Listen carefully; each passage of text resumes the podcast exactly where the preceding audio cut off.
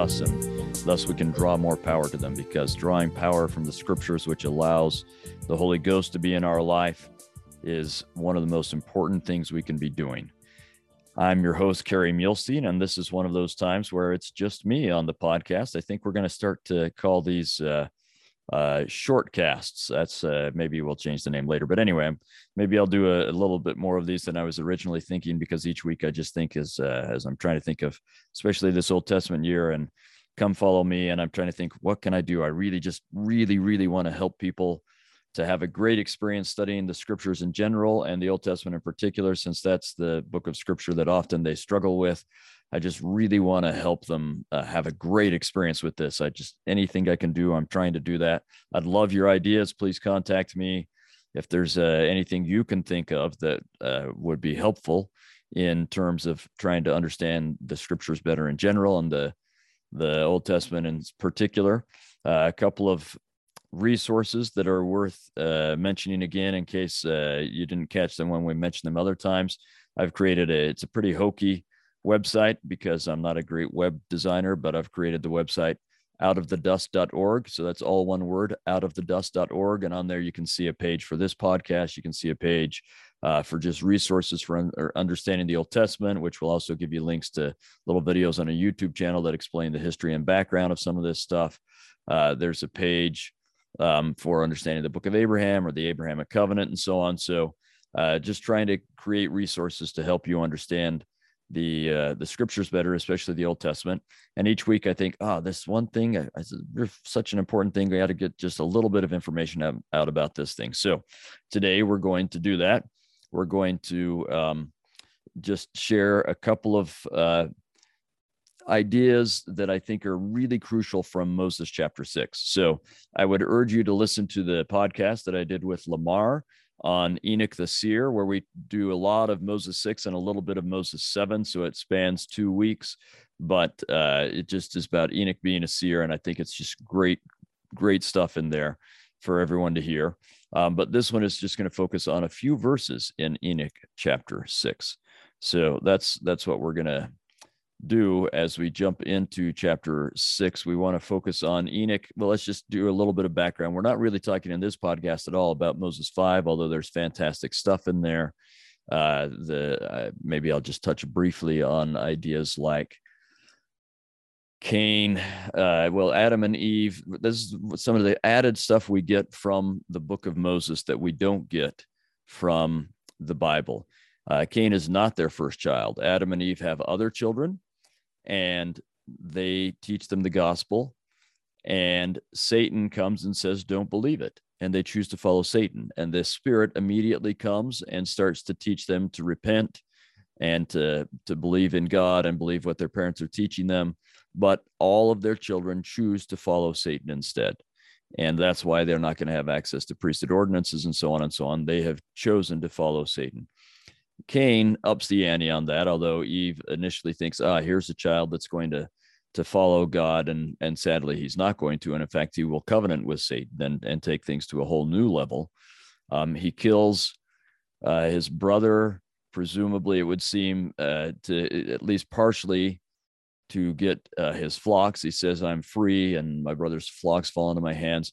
Part of that free uh, information or that that idea that he is free I, I don't know, but I suspect that at least some of that is that the the sacrifice they've been commanded to make is a lamb, and Abel has lambs and Cain does not. So Cain is beholden to work with Abel if he's going to do this kind of sacrifice. And just given his uh, self-centeredness, uh, I, I, it seems like that's something that he doesn't want to do. That's a real problem for him, and he's not interested in working with Abel. So instead, he kills Abel. But probably the biggest problem with this sacrifice. We we have uh, in the lectures on faith, they talk about one of the problems is that he is not doing a blood sacrifice, which is what he was commanded to do. So there are blood sac- uh, there are sacrifices that are not blood sacrifices that are important that symbolize the Savior and uh, that are appropriate to do. But in this case, he'd been asked to do a, a blood sacrifice in a, a, similitude of a specific aspect of the Savior's sacrifice, and he failed to do that. So that's certainly a problem. But I think the bigger problem is maybe a uh, let me uh, back up in my scriptures and find this one. It's worth reading. Um, we're going to, so we know they've been commanded to um, to make a sacrifice, and Cain hasn't done that. Um, and then we get in verse 29. So we're in chapter 5, verse 29. Satan says to Cain, Swear unto me by thy throat, and if thou tell it, thou shalt die, and swear thy brethren by their heads and by the living God that they tell it not. For if they tell it, they shall surely die. And this that thy father may not know it. And this day I will deliver thy brother Abel into thine hands. And Satan swore unto Cain that he would uh, do according to his commands, and all these things were done in secret. So uh, he's entered into this. Um, he's entered into this uh, covenant with Satan. But even before that, if we were to go to verse 18, we read, Cain loved Satan more than God, and Satan commanded him, saying, Make an offering unto the Lord. And in the process of time, uh, it, it came to pass that Cain brought the fruit of the ground, an offering unto the Lord. So he doesn't make the offering when he's commanded by the Lord. He only makes the offering after Satan tells him to make the offering. And so the question is then, to whom is he really offering? And we have to ask ourselves, do we ever get caught up in this? Maybe not making a pact with Satan, although I, I hope not, but the idea that we are doing something that the Lord's asked us to do, but we're not really doing it because the Lord asked us to do it, but because we're following the the world in some way. So we want people to think that we're this or that and so on. Anyway, hopefully we're not to the point of Cain, but it, it should give us pause to think. In any case, Cain now is following Satan. And so we've got all of Adam and Eve's children are following Satan. And then they have the child Seth. We get that at the beginning of chapter six. They have Seth, and Seth chooses to follow God. So finally, they have a child that is following God. And we get this list of, of descendants there that are following God. So the rest of mankind, all of Adam and Eve's children, if we want to talk about messy, messy and difficult families, Adam and Eve, fantastic, fantastic people, right? The, the best. And most of their children have chosen to follow Satan. That's got to be heartbreaking for them. These are people who know God personally, who are bearing witness to their children personally that they know God and that they know about Jesus Christ and that they will be saved. They are giving them their personal witness with sure knowledge, and their children are still choosing to follow Satan, except for Seth and his descendants. So Seth and his descendants will be uh, these ones that that choose to follow God are called the preachers of righteousness. They're this great line uh, that follow God, keep the covenant, uh, spread the covenant among their descendants, among their family. It's a wonderful, righteous family.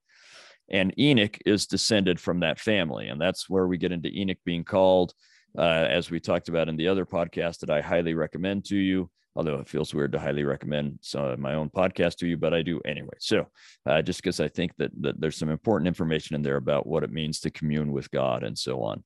Um, and we've talked about like commuting and communing and, and enoch is as he's trying to get his people to commute to be with god the key is that they are communing with god so we're going to get down to when Enoch begins to teach the people, and he starts to teach the people, and the people are listening. And interestingly enough, when he starts to teach them, uh, what he teaches them is about Adam and something that happened with Adam. And there's some really key, uh, I think, some of the most profound uh, scriptural verses anywhere. Really, some of the most profound scriptures at all are here at the end of Moses chapter six as we encounter God teaching Adam as related to us by Enoch. So it's God teaching Adam, but we're getting it through Enoch, and it's it's beautiful. So if we go to verse 52, well, let's go to verse 51. Uh, well, we'll start with 50. But God hath made known unto our fathers that all men must repent. And he called upon our father Adam by his own voice, saying, I am God. I made the world and men before they were in the flesh. And he also said unto him, if thou wilt turn unto me, and that's the, the constant plea of God is turn or return to him. If thou wilt turn unto me and hearken unto my voice and believe and repent of all thy transgressions and be baptized, even in water, in the name of mine only begotten Son, who is full of grace and truth, which is Jesus Christ, the only name which shall be given under heaven, whereby salvation shall come unto the children of men. So if you do all these things, and and it's been a little bit of a caveat to talk about Christ, which is a very important caveat. But now we go back to if you'll be baptized in the name of Christ and so on. Uh, so if you do all those things, then ye shall receive the gift of the Holy Ghost, asking all things in His name, and whatsoever ye shall ask, it shall be given unto you. So He's just given Adam the com- commandment to um, believe or have faith and repent and be baptized and receive the Holy Ghost. And the Holy Ghost is as much a promise as it is a commandment in this. Now we go to verse 53. And our father Adam spake unto the Lord and said, Why is it that men must repent and be baptized in water? So that's a reasonable question. He's just been commanded to repent and be baptized, and uh, he wants to know why. But look at the Lord's answer. It does not seem to be an answer. So, in my mind, this is like Moses chapter 1, verse 39, where we get um, we get God uh, Moses asking God a question, and God tells him to begin with, "Well, I have a good reason, and I'm not telling you." And then in, in verse 39, he gives him the the answer finally, and it's a profound answer. And I can only assume that the verses in between were necessary for him to be able to understand the profound answer. I think that's happening here. God tells him uh, an answer, but then he has to explain some stuff for this answer to be uh, understood. So he asked him, Why? Adam asked God, Why is it the men must repent and be baptized in water? And the Lord said unto Adam, Behold, I have forgiven thee thy transgression in the Garden of Eden. That's a weird answer, isn't it? Why should we be baptized? I've forgiven you. That's that's not exactly what you would expect, but let's let's hold on and see if we can understand what the Lord is saying here. So he said, I've forgiven you. And then verse 54, hence came the saying abroad among the people that the Son of God hath atoned for original guilt, wherein the sins of the parents cannot be answered upon the heads of the children, for they are whole from the foundation of the world. Now, this phrase, original guilt, is an important phrase. Phrase. We we don't believe in original sin, but actually, most of that doctrine we do believe in the Catholic doctrine of original sin. We we believe in 90% of that. The the real issue we have with it is that you have to be baptized immediately or else you're lost because of original sin. And we say you don't have to be baptized immediately because the atoning sacrifice of Christ automatically covers you until you reach the age of accountability. But note that inherent in that is the idea that we need to be covered that we eh, there the atoning sacrifice does need to cover children infants right it's this uh, original guilt the issue is that you are born into a fallen body so even before you have the opportunity to sin or transgress whichever way you want to talk about that even before you have that opportunity because you have a fallen nature. And this is because of the fall. And so it is because of Adam and Eve. And let's remember that we're grateful for that. We're very happy that they've given us the chance to have these fallen bodies in this fallen world, to have this mortal probation. But still, because of that, because we have a fallen nature, the second we draw breath, we are damned, meaning we are cut off from the presence of God and cannot progress there on our own we're just before you choose to do a thing, you are cut off from the presence of God. You are damned. You are in trouble without the atoning sacrifice. Now, because there is an atoning sacrifice, then children are automatically okay. But the moment we reach accountability, then we're not okay again because we still have a fallen nature.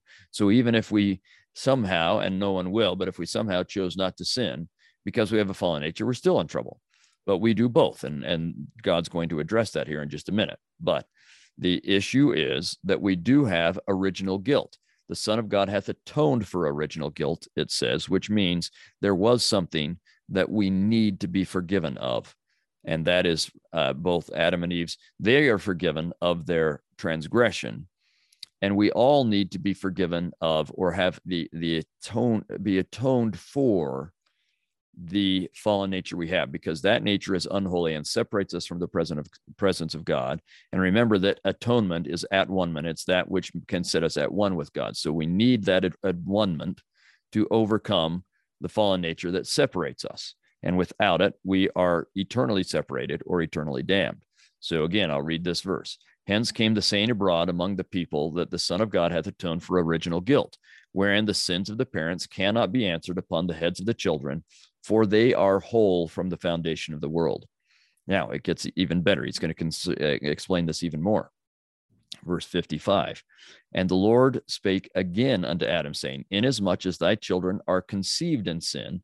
Now, when we hear that phrase for us, that's come to mean that someone was, uh, someone got pregnant out of wedlock, right? Um, that's not what it means here. It's conceived by sinful parents, but he's using it that way for a wordplay that he's about to use. So, inasmuch as thy children are conceived in sin, even so, when they begin to grow up, sin conceiveth in their hearts, and they taste the bitter that they may know to prize the good. So, what he's saying is because you have a fallen nature, you will sin.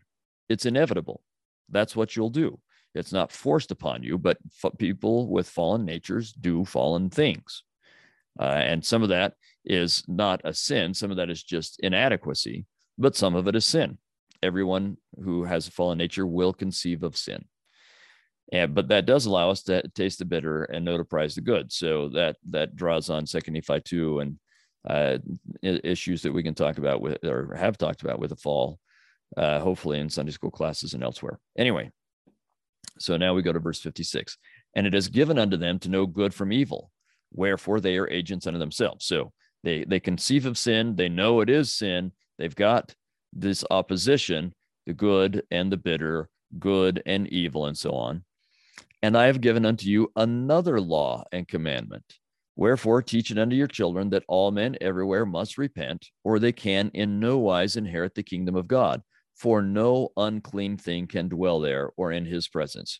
For in the language of Adam, man of holiness is name, and the name of his only begotten is the Son of Man, even Jesus Christ, a righteous judge who shall come in the meridian of time. So, this is really, really important, especially this idea no unclean thing can dwell in his presence. In some ways, all other laws, all other commandments, all other forms of justice hinge on this thing. This is really what it's all about. Because we're we want to progress, so we had to come to a fallen world. But once we are eh, fallen, we have a fallen nature. We are unholy. We no longer have a godly nature, a nature that's compatible with God. We cannot be in God's presence. That's why we need that we're not holy, right? Man of holiness is his name. We can't be there. We're unholy. We're profane. We're mundane, however you want to call it. Um, and so we need the Spirit and the atoning sacrifice of Christ. The Spirit will carry that power into us to change our nature so that we can be with God again. That's why we have to repent and be baptized. So he's going to explain why repentance and baptism will overcome this issue that we can't be in God's presence when we're unclean. Note how he says. So he says, No unclean thing can dwell in, in there or in the presence of God. And then he talks about holiness and so on. But now we get back in verse 58, going back to this idea that no unclean thing can dwell in his presence. Therefore, so you see the language is tying it in for us because of what I was just talking about, the no unclean thing can dwell into his presence. Because of that, I give unto you a commandment to teach these things freely unto your children, saying, That by reason of transgression cometh the fall, which bringeth death. So you see, the problem is that we're all dead. Because of the fall, we're all dead, both physically and spiritually. That's what's going to happen. So by reason of transgression cometh the fall, which bringeth death. And inasmuch as you were born into the world, note this triplet here you were born into the world by water and blood and the spirit. So the birth process involves water, it involves blood coming into our bodies and bleeding during birth and so on, and the spirit being in our bodies and having life. Uh, so you were born into the world by water, blood, and spirit. So let's go again. Transgression brings death. Well, transgression brings fall, and fall brings death. And but it also brought life. We could come to life because of the fall, right? So it brought death, but it brought life. So the life came by water, blood, and the spirit. But that was a life that had death inherent in it, right? Life was possible, but it was a life that inherently had death. So that all happened. So he says, by water, blood, and the spirit, which I have made, and so became of dust a living soul. So, because of all these things, we have these living souls that were born but have death as part of them because of all that, even so, ye must be born again into the kingdom of heaven. All right. So we were born into this world, but that birth brought also brought death. And because there is uh, death, we have to be born again. But note what he says the specific form of that birth. You must be born again into the kingdom of heaven of water and of the spirit and be cleansed by the blood, even the blood of mine only begotten. So listen to what he's saying. And he's drawn this parallel on purpose. Your birth, your mortal birth that brought death with it, consisted of water, blood, and the spirit. Therefore, your rebirth that will overcome death, you are dead. Even though you're alive, in many ways, you are dead after your mortal birth.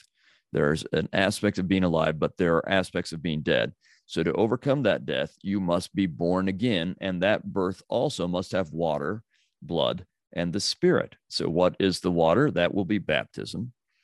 The Spirit will be receiving the Holy Ghost, which will then carry the atoning power of Christ or his atoning blood into our souls. And that will change us. So, note what he says again you must be born into the kingdom of heaven of water and of the Spirit, and be cleansed by the blood, even the blood of mine only begotten, that ye may be sanctified from all sin. That's being changed. Sanctified means to be made holy. So our problem was, as unholy beings, we couldn't be with the man of holiness, but this rebirth changes us to holy beings so that we can be with the man of holiness. So that you may be sanctified from all sin and enjoy the words of eternal life in this world, which I would seems to be the promise of eternal life and the teachings that that bring this promise to us and the teachings of it. But so we can enjoy the words of eternal life in this world and eternal life in the world to come, even immortal glory. So in this world, we start to enjoy aspects of it, touches of it, and the promise of it. But in the next life, we get the real deal when we're really fully and completely born again as sanctified or saintly or holy beings. All those words are related. Um, holy beings, then we have yeah, eternal life, even immortal glory. Now, verse 60 For by the water ye keep the commandment. That is the commandment to be baptized. That's the same kind of thing Nephi was talking about uh, in Second Nephi 31 and 32. We're, and it's really from Second Nephi 11. And the commandment that we're be baptized. So by the water you keep the commandment, by the Spirit ye are justified, and by the blood ye are sanctified. So let's talk about the difference between justification and sanctification. Complex stuff that we're going to simplify here. Justification means that you are uh, just before the law. So the, anything that you've done that's wrong is now washed away, it's gone. You are just. Sanctification is something different. And maybe we can understand this difference if, if we create a scenario that I hope never happens to anyone ever. But let us suppose that someone were baptized. And of course, then their sins are washed away and, and they're they're free, they're pure and uh, free of sin but they're as they're walking out of the font, they slip and fall, hit their head, and they die. Are they ready for exaltation? Are they ready to be uh, godly and be in God's presence? And I think we all would sense that the answer is no, because while they are free of sin, they're not yet really godly. We could put it this way the purpose of this life is to be leaving behind a fallen nature and approaching a godly nature. And we'll have ups and downs as we go along but we're getting closer and closer and closer to a godly nature hopefully throughout our life. But the problem is we will all die before we reach having a godly nature. When we die we will not be godly or perfectly holy. We won't be that kind of a nature yet. So there's a gap between where we are and where we need to be. And the uh, the atoning sacrifice of Christ comes in and justifies us washes away the sin and says it's okay. The things that you've done and your fallen nature that have made it so you're not at that gap it's okay. You're forgiven of that. The problem is we're still we still have the gap. Our nature needs to be changed to be godly. And that's sanctification. That is becoming holy or godly right? And so our natures have to be changed so that happens for us all along. All of those jumps going closer to a godly nature were elements of sanctification. We get born again and again and again but eventually, we have to have a full being born again, a full sanctification where our nature is changed to being fully godlike. So we'll have lots of steps along the way. And at some point, we have to have the final step.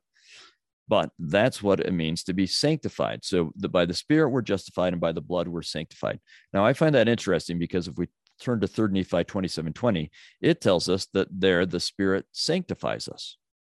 But here it says the Spirit justifies and the blood sanctifies us. I assume both are correct, both are scriptural. And so, what this seems to say to me is that both are, are part of the process. You need the Spirit to take the atoning blood or Christ's atoning power from his sacrifice, but Christ's atoning power will be carried into our natures by the Holy Ghost. The Holy Ghost is the one that can enter into our natures because he doesn't have a physical body yet. And so he takes that atoning power into our natures and we can be justified and sanctified. On to the next verse. Therefore, it is given to abide in you. The Holy Ghost is what's given to abide in you the record of heaven, the comforter. We could spend time on what it means to have him called both the record of heaven and the comforter. We get the comforter uh, idea because we talk about that in the New Testament, but somehow he gives us the record of heaven. I think both in terms of giving us the things that are taught and are happening in heaven. We learn about that through the Holy Ghost. Also, the things we're doing can be recorded in heaven, all sorts of things there.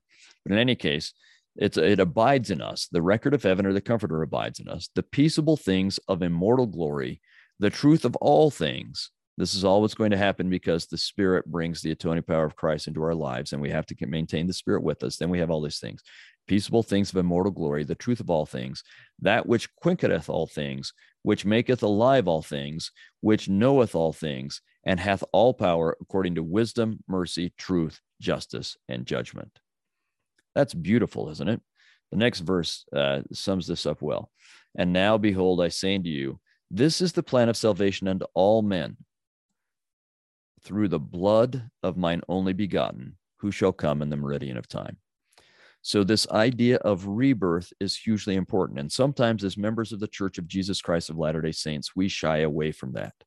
We shy away from the idea of being reborn. We're, I think we're getting better at it now, but we've historically been bad at this. I think in reaction to um, some of our other Christian friends' idea of rebirth, although I or, and being born again, although I think we actually mischaracterize what they believe, and then we run away from that mischaracterization, which is a shame because actually the Book of Mormon talks about being born again more than the Bible does. If anyone should believe in being born again, it should be us. And so we have to wrestle with this idea. What does it mean to be born again? What does it mean to uh, be sanctified in this way, to be changed? And we could read all sorts of things about what it means to be born again. There are great talks all over the place. I just encourage you to look at some of those talks, but let me just touch on a couple of ideas. It, it means really to have our nature changed.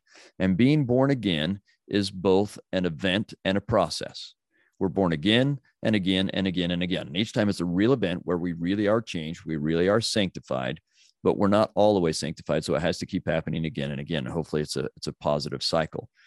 Um, we've probably all could could think of times if we were to really think carefully where we have had a born again moment where the spirit has been with us so strongly that it's changed us and changed our desires so that we can be like this is what is described in king benjamin's speech with his people that they were born again. It says they're born again and they're begotten of christ right? That's that's the born again part. They're begotten of christ. They become new creatures new children in christ um, that's another phrase that comes from Paul, the idea of becoming a new creature in Christ that to describe this. But and it says that they had the King Benjamin's people had no more desire to do evil. Right? They only want to do good. They have no more desire to do evil. My guess is you can think of a time where you were feeling the spirit so strongly that you just had this this desire. You're like, I don't ever want to do bad stuff again. I just want to be good from now on. I don't want to do bad ever. I just want to do good. That's being born again that's having your nature changed. Now, you may have been at a fireside or the temple or something like that when you had that that experience and it was real and it was powerful and you were changed and your desires and your nature were changed just like king benjamin's people. You're born again you're sanctified and then you're driving home and someone cut you off and uh, maybe you didn't keep that whole desire to never do anything bad again. You you did something bad. I don't know. Uh, the point is that we'll we don't in this life we're not always going to stay that sanctified and that born again. But it doesn't mean that that didn't really change us. Hopefully, what that means is that we are changed. We may not stay at that level, but we don't go back to the level where we were. We will, it's inevitable that we will go back to the level where we were if we don't do what we need to to continue to have the Spirit with us. So, for example, Laman and Lemuel had born again moments. They were changed, but they didn't do what they needed to to continue to have that change take hold in their heart. Contrast that with Alma. They both have born again moments because an angel scares the dickens out of them, right? And but Alma and Alma has this amazing experience where he calls on the Savior and the Savior saves him, changes his nature, and he's forgiven, and it, it transforms Alma. But it's interesting to me that then when it's a in Alma 5 and other places where he teaches Alma 7, when he talks about how he knows about Christ and of the things of God. He doesn't say, he talks about an angel revealing it to him, but when he says how he knows these things, he says it's because he has fasted and prayed much to know these things and they've been revealed to him. See, he, he after having that change, he continued to do the things that would continue to invite the Spirit into his life so that he would continue to be different. That's key. That helps us continue to be born again rather than have it be a one time event or a very occasional event. Uh, it needs to be uh, repeated events. But still, let's explore this notion of what it means to be born again or sanctified, which we've learned from God teaching Adam is absolutely crucial because we cannot overcome the death that is inherent in our current uh, birth life. Um, we, we can't overcome that without this born again experience. Uh, and it's a it's a change that comes because of something we're not capable of. So maybe let me just uh, uh, uh, give one example that I hope will help you understand this well, and and then we'll wrap this up. I was once in a lecture uh, where we brought in a guest lecturer to teach some students about forgiving and forgiveness. And he wasn't talking about being forgiven by God, but our need to forgive other people. And it was a great lecture. He was a great teacher, and he was teaching about how they needed to forgive people. And sometimes it was hard. And so they would need God's help to forgive people and so on. And a girl in the back of the room raised her hand and she said, But if I can't forgive someone and I'm praying and God helps me forgive them, is it really me that's forgiven them or is it God? And he wasn't quite sure how to answer that. So he kind of touched on something and moved on to where he wanted to go anyway, which is fine. But I thought, oh, we've just missed an opportunity to teach something. So I don't know if, if this scenario would really happen to this girl, but let's just say that this girl or someone eh, has, I, I know people who've had this experience. Someone has done something terrible to them, something absolutely terrible. And it's hard to forgive that person. And they may struggle for years to forgive that person. So let's say this girl was struggling for years and years and years to forgive someone and she couldn't, but she was praying to forgive that person. And one day while she was praying, she was changed and she was able to forgive him. She found forgiveness in her heart. So the question is was it her that forgave that person or was it God? Well, let's say that it was and it wasn't her. It was her, but it wasn't the her that had woken up that morning the her that was had woken up that morning was not capable of forgiving that person.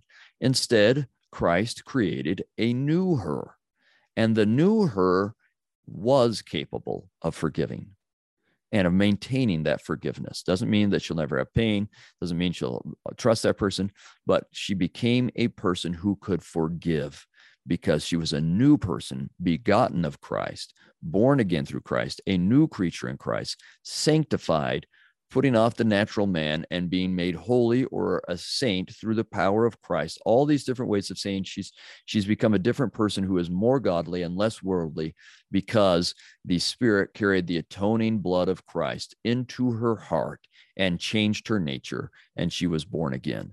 That's something that has to happen to all of us. And then, as we've said, we need to continue to do those things that will allow us to continue to have this born again state. King Benjamin goes through that list of things right? He talks about you, you need to keep uh, doing this and that to continue to have the Spirit with you. It's worth taking your time to go and study that and so on. But I hope that we can understand from this uh, a couple of things. Let's recap. We've got the importance of deciding to follow God rather than the world. So it's one thing for Adam and Eve's children to follow Satan, and we say, "Whew, I would never do that." But we allow ourselves to follow the world we choose to follow the world in the way the world makes us think about all sorts of issues, whether that be um, the way we think about um, our, our, what the world thinks of us, what's important to us, what's valuable to us, uh, how we're going to spend our time, uh, what we love, who we love, who we choose as role models, how we think about issues like uh, same sex marriage, how we think about issues like uh, family and eternity and all sorts of things. We allow the world to influence us uh, and choose to follow the world's views rather than God's views. That's the same as Adam and Eve's children, not necessarily the same as Cain, but the ones who've just decided to follow Satan rather than God. That's that's really is the same, and we'll address this more this uh, year as we go along. This idea of modern day idolatry. In any case, some are choosing to follow Satan and others are choosing to follow God. Even when we choose to follow God, we won't do it perfectly. We'll have moments that are half following the world and half following God, but we have to have our heart fully set on God. That's a key, key, key element. So when our heart is fully set on God, then we can learn about being born again and we can choose to allow uh, what to re- believe so much in Christ's atoning sacrifice and to really repent, to really turn to Him. That's what it is to turn to Him, turn away from the world and turn to Him. That's the true meaning of repentance. And then uh, be baptized. And once we've been baptized, we keep renewing that baptismal covenant um, in truth, in reality, where we really turn to God and we really believe in what Christ can do for us. And then the Spirit will carry the atoning blood of Christ into our natures, and we'll be sanctified or born again, and hopefully born again and again and again. That is, I think, beautiful and powerful stuff. Those verses we've just gone through are truly beautiful and powerful verses. And uh, thinking through, I, I, guess I have to say that it's uh, thinking through how our birth this became very real to me when I came to understand that our birth had an element of death inherent in it and that we needed Christ to overcome that death, to have the kind of birth where there was no more death. And that that was only possible both if we have Christ's faith in Christ and we have the Spirit with us continually. That is real to me. That uh, uh just when I one day as I was reading that and I understood that and came to understand godliness and sanctification, that made this conversation between Adam and God so real to me because it applies to me. When he says, Teach your children, look, that's happening right now. Adam taught e- uh, Enoch, or he wrote it down somewhere, and Enoch learns it. And so Enoch is teaching us. And thus, by extension, Adam, right now, today, is teaching his children, us, about the need to be born again through Christ. And I pray that we all can in the name of Jesus Christ. Amen.